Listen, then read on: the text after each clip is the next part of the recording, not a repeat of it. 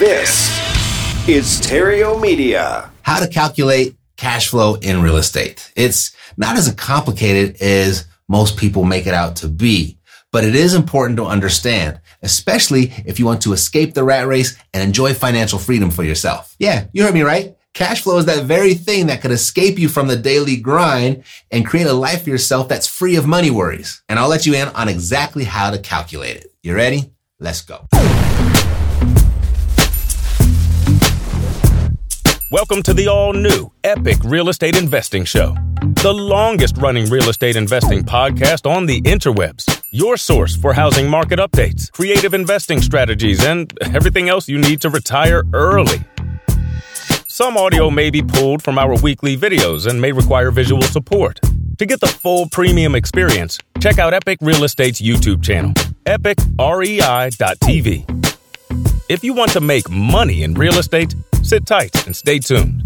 If you want to go far, share this with a friend.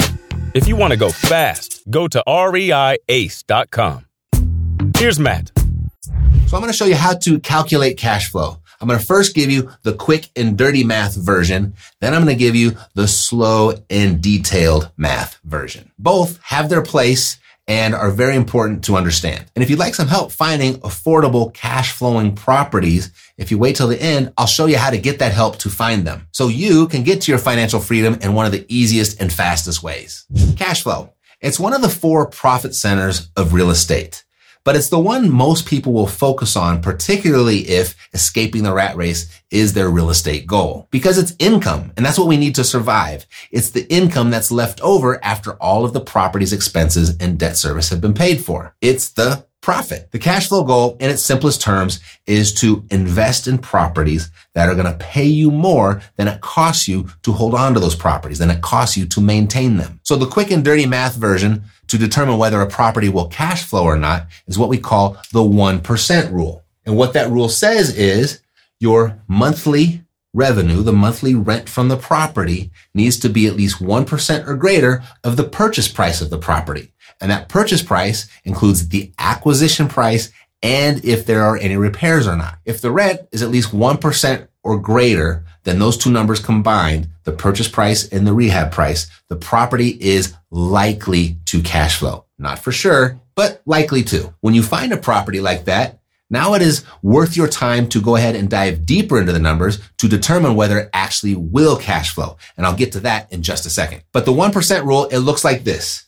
If I'm purchasing a property for $100,000, and let's say there's going to be $25,000 of rehab. What that means is my acquisition price or my purchase price is going to be $125,000. And so what I need in order for this property to cash flow, I need to be able to rent for at least 1% of this number, which would be $1,250 a month. That right there is 1% of my purchase price. And you can reverse it too. For example, if you know a property rents for $1,500 a month, you know now that you cannot afford to pay $150,000 or more for it. If you pay over $150,000 for this property, it's likely not to cash flow. So that's the quick and dirty math. And that's about as far as I will go with any real estate deal. And I won't go much further than that until I get the property actually under contract. Then I'll go ahead and do the detailed math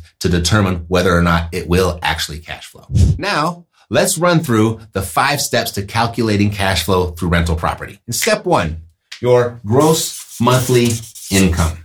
Basically, what is a rent for? And don't forget other revenue streams as well. Like maybe you're charging for an extra parking space, you're charging for storage, maybe you've got a laundry facility on site, or maybe you are renting them appliances, maybe you furnish the property, and maybe you are charging pet rent. All of that counts. So you need to add all of that up to get your gross monthly income. Now that you got that number, it's time to start deducting the expenses. So the second thing you want to do, step two, is subtract the expenses. And that first expense that you want to factor in is what we call our vacancy rate. Vacancies can really thwart your cash flow expectations. It can ruin everything. Though no downtime in between tenants is ideal, you do want to anticipate that the property might be sitting vacant for a little while. Maybe it is just a few days or a month in between tenants, or maybe it's multiple months. And that's a realistic thing to consider depending on what type of market you're in. And this can be a really difficult thing to calculate. It's not an exact science. So a good starting point might be to check in with a property manager and see what type of turnover time that they have in between tenants and how long it's taking to get a new qualified tenant for properties. So that's right. You kind of have to guess, but you want to get as much of an educated guess as you possibly can. That's why if I don't know any better, if it's a brand new market for me, I will check in with a property manager to get their idea or their opinion. Now, if the market is hot, 2%, that's typically a good number to use. 2% of the gross monthly rent that you're collecting. But if your property were to sit vacant for just one month, that's an 8% number. And that can be significant because not only are you not receiving rent that month, you also have the expenses that you have to pay as well. So vacancies, they're no bueno. Now there are a lot of recurring expenses that accompany a property as well, and they're going to vary from property to property, but I'll give you a list of what you can expect. First, you've got property tax. There's no getting around that. Property tax, depending on what state you're in, that could be a biggie. And then there's insurance. You have to have your properties insured. And then you've got property management fees. If you're not going to manage the property yourself, you definitely want to factor that in. If you are, then you don't need to necessarily calculate this. And then there's HOA dues, if applicable. That's not going to happen with every property, but some for sure. And then there's maintenance and repairs. Now, this can be another area where you kind of have to make an educated guess.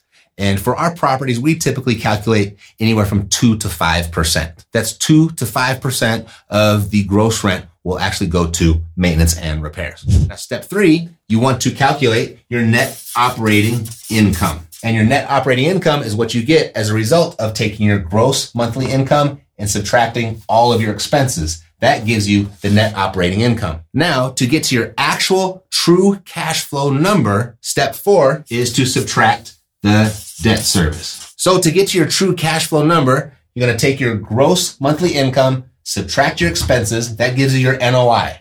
Then you subtract your debt service and that will give you your cash flow.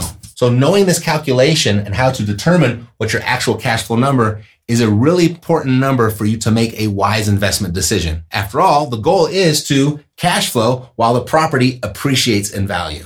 And if you're looking for properties that cash flow while they're appreciating in value, it might make sense for you to talk to Mercedes. So go and download her free investor package. You can get that at cashflowsavvy.com. And then after you download that, you'll be able to pick a time to hop on the phone with her and brainstorm some ideas as to what this might look like in your investment portfolio. How can you benefit from cash flow? How can you benefit from the appreciation of real estate? Please stand by. We've got overhead to pay. We'll be right back.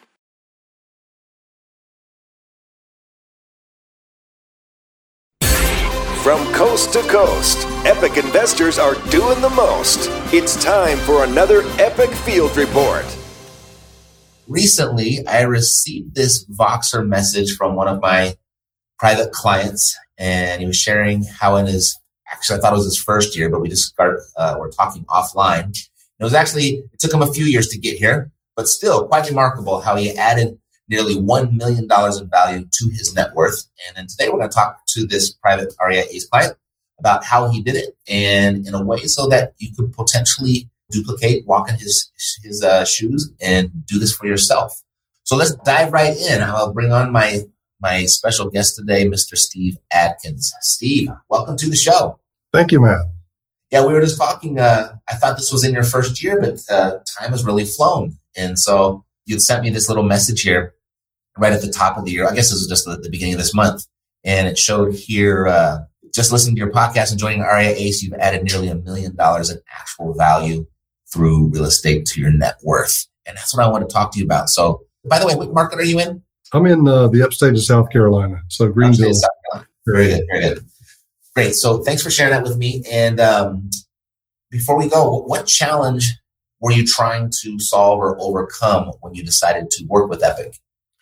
Well, for me, I already had a couple of rental properties and um, I was doing okay managing them, but I didn't know how to get any more.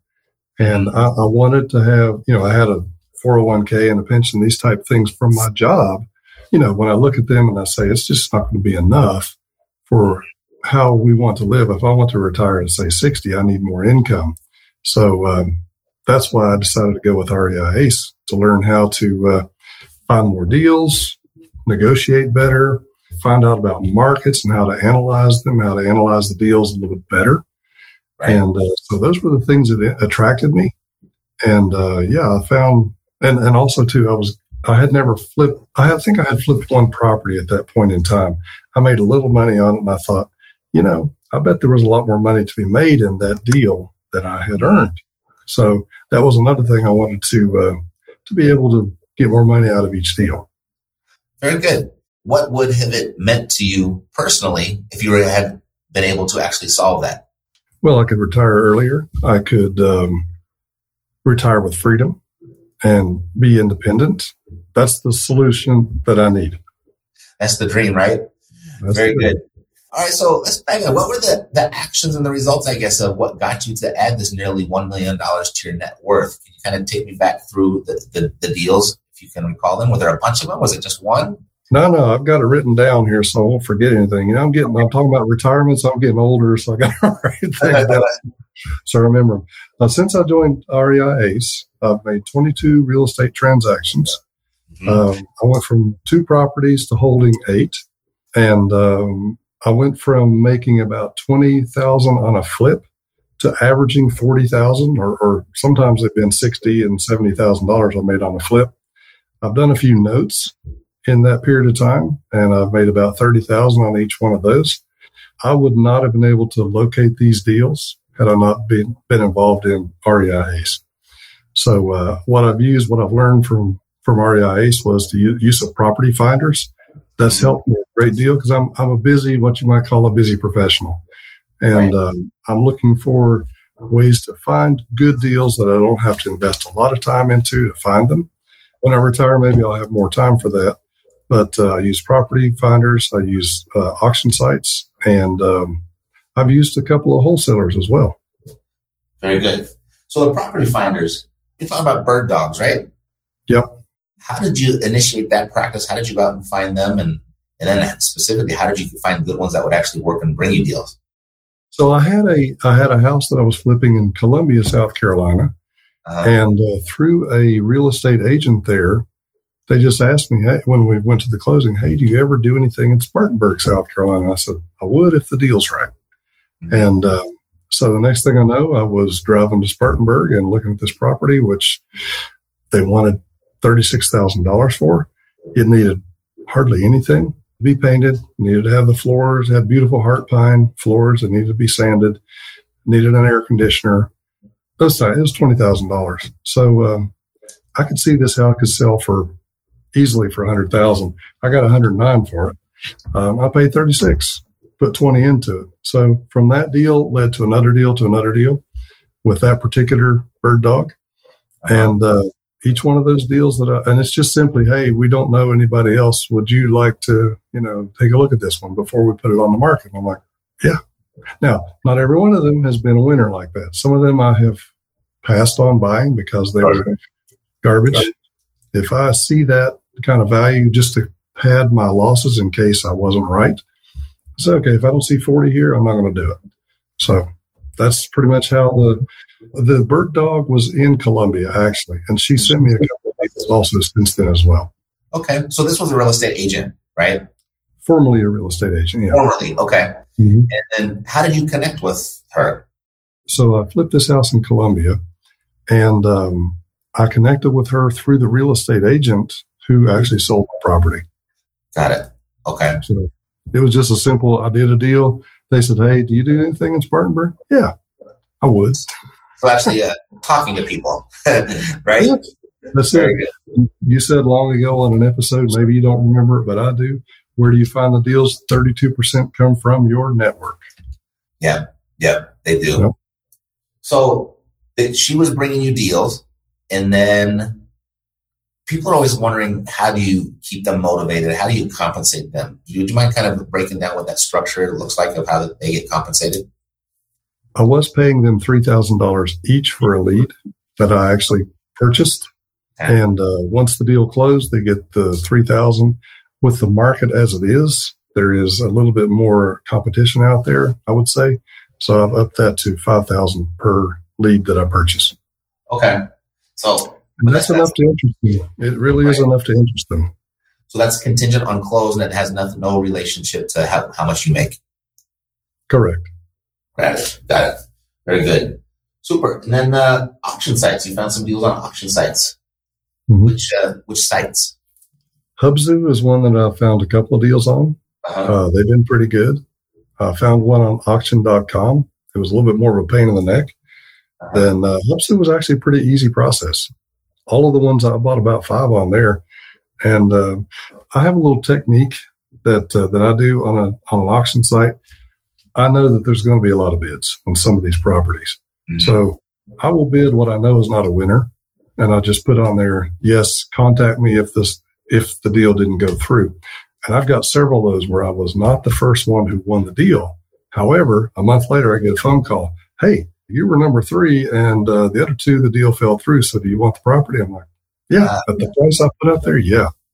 Some of those have been really good, paid off really well, and the houses were simple to fix. I had one that had a hole in the kitchen floor. Con- uh, carpenter came over there for a thousand bucks, fixed it. I mean, that was the worst. Most of those I found on Hubzu have been very easy to paint, carpet, uh, maybe new appliances. Right. And that's that's about it. A little bit of yard work. So if you lose the auction, you're just saying, call me if something else ha- comes up, if this falls through. Yeah. In fact, I bid kind of with the idea that I'm going to lose it. And if I get this one for the price I put out there, great. They'll call me. If not, well, I'll got it. So you just go and participate not necessarily to win the auction, but hopefully the people that do win fall through, and that's that's the strategy. Yeah, because you know sometimes on those sites, two years ago, three years ago, it wasn't as much as it is now. But sometimes on those sites, you, you they keep coming back to you. You want to bid? You want to bid? And I just say no because I know that there are people who are bidding that, bidding that. So if if I put my position in at a value, let's say the house can sell for three hundred thousand, I want to get it for two hundred thousand. Mm-hmm. So I put it in for that number. And um, I feel that's positions that I can easily go to a hard money lender or even a private lender, which by the way, I've got a couple of those now who are interested in my deals and I've had one or two fund those deals. So it is easier to do. But yeah, I put, I put a number where I know I can make money at it for sure. And if I get it, great. If I don't get it, that's great too. What type of, uh, on those two auction sites, I've never used those two in particular. What type of due diligence do you do before you start bidding? They give you the address. So I look it up on the, I do some comps. I go and drive the neighborhood. If it's in uh, Columbia is 100 miles from me and I've done three houses down there through Hubzu, I'll still go there and drive that neighborhood. For me, if I'm going to flip the property, one thing that I know is interesting to a buyer is what the neighborhood's like what the right. what the schools are, how old they are, the access to say hospitals and uh, healthcare and shopping. Um, how I want to know, obviously, I mean not obviously, but I want to know that uh, it's going to be easy for the for the homeowner to get in and out of the property. They're not going to have a busy street. So, uh, you know, I've refused some of those because those are harder to sell. Mm-hmm. So I, I, really go for what does 85% of the buying public want to purchase? Right. So we've got, uh, in a few years, we've got the 22 deals. We went from holding two properties to eight properties. Uh, yep. The whole thing is, is in the interest of financial independence and having that ability to retire when you want to retire. So, in hindsight, looking back, I mean, what has this all meant to you? Well, that's kind of hard to put it in words. I mean, it's exciting it's a million dollars on my bottom line for sure, right. uh, which came about in three years' time. So, what does a average couple like myself and my wife? What do we need? It certainly means that we have more means than we had. It also means I've got more skills that I didn't know that I had. And um, so, when I do decide to fly the coop and retire, which could be any time, then I know that I could just quite confident that of what I can do. So uh, sometimes it doesn't feel that way when you got all the money out there on the property, or you got two of them going on. You're thinking, oh man, I hope these things sell fast. But uh, I would say it means a big boost in confidence, uh, confidence that I have the skills and that I know where I can find the deals and I know where I can increase my skills even further. Right. Yeah, that's the first pillar of the uh, REI ACE investors having the confidence of actually knowing what to do when you need to do it and having the confidence that uh, you'll actually get the result from it. So fantastic. Okay, let's see. You, you say you can fly the coop, retire, so to speak, anytime that you want. What do you see for the future, immediate and far reaching? Well, I do work for a major automobile manufacturer, so and they pay me really good. Mm-hmm. I have to stay there till I'm 60 in order to uh, collect the pension. That's another year away. Mm-hmm. So that's the immediate future right there. Uh, the real estate market where I am is just like everywhere else in the country. It's really hot. Mm-hmm. Um, so yeah, I'm, I'm, looking for more ways to find deals, and I'd really like to increase my real estate income. The cash flow I'm getting right now is about twenty five hundred a month.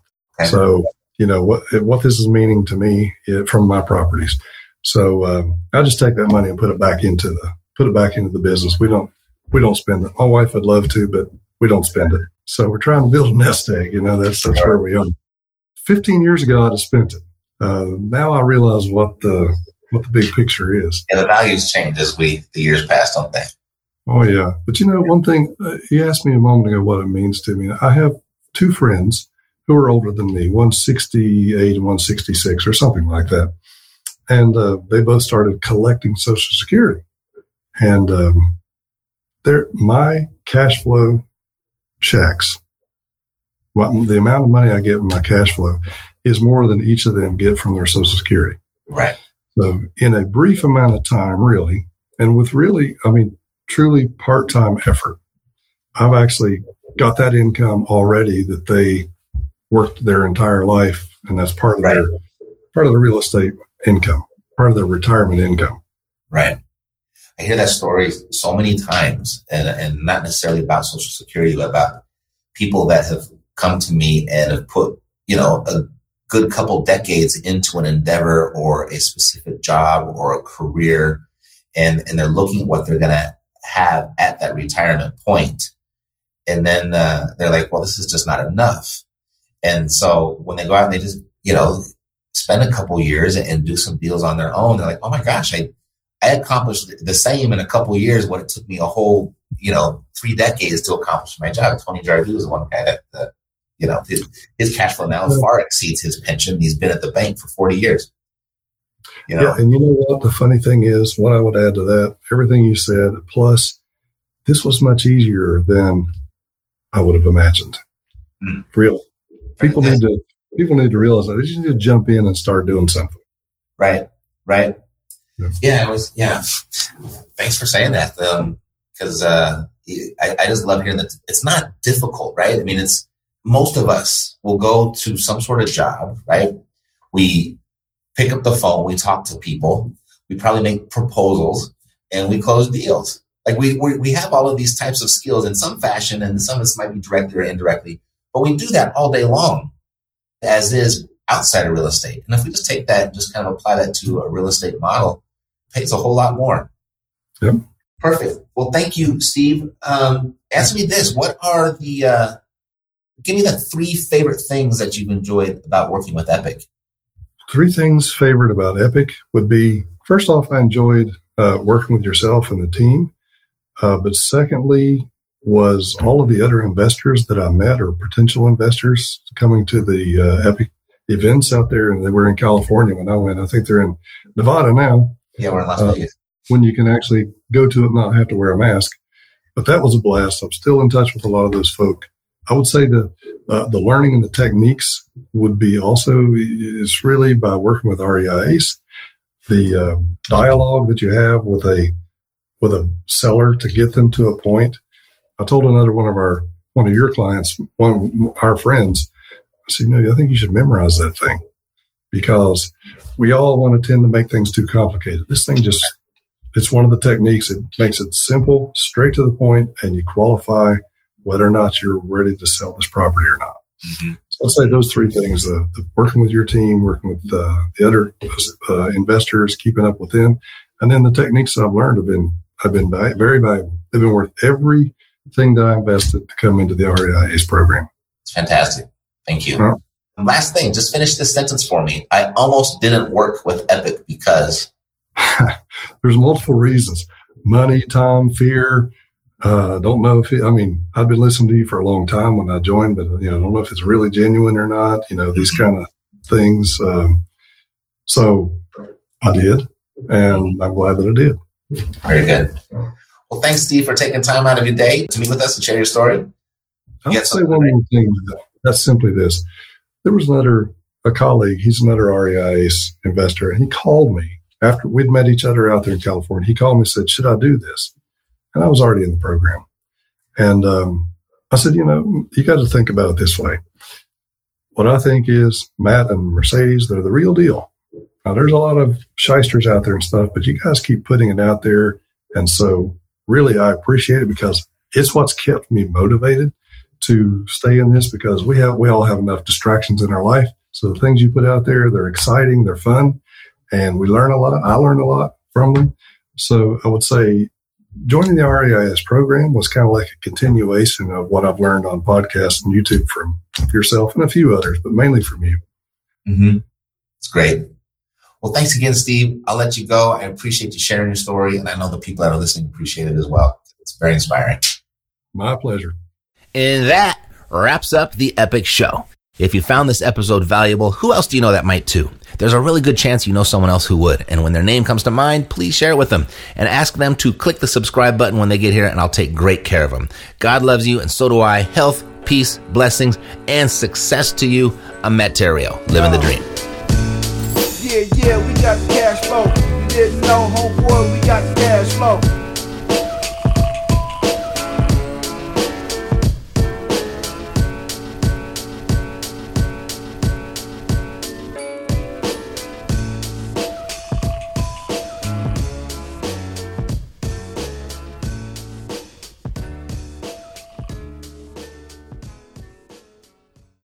Podcast is a part of the C Suite Radio Network.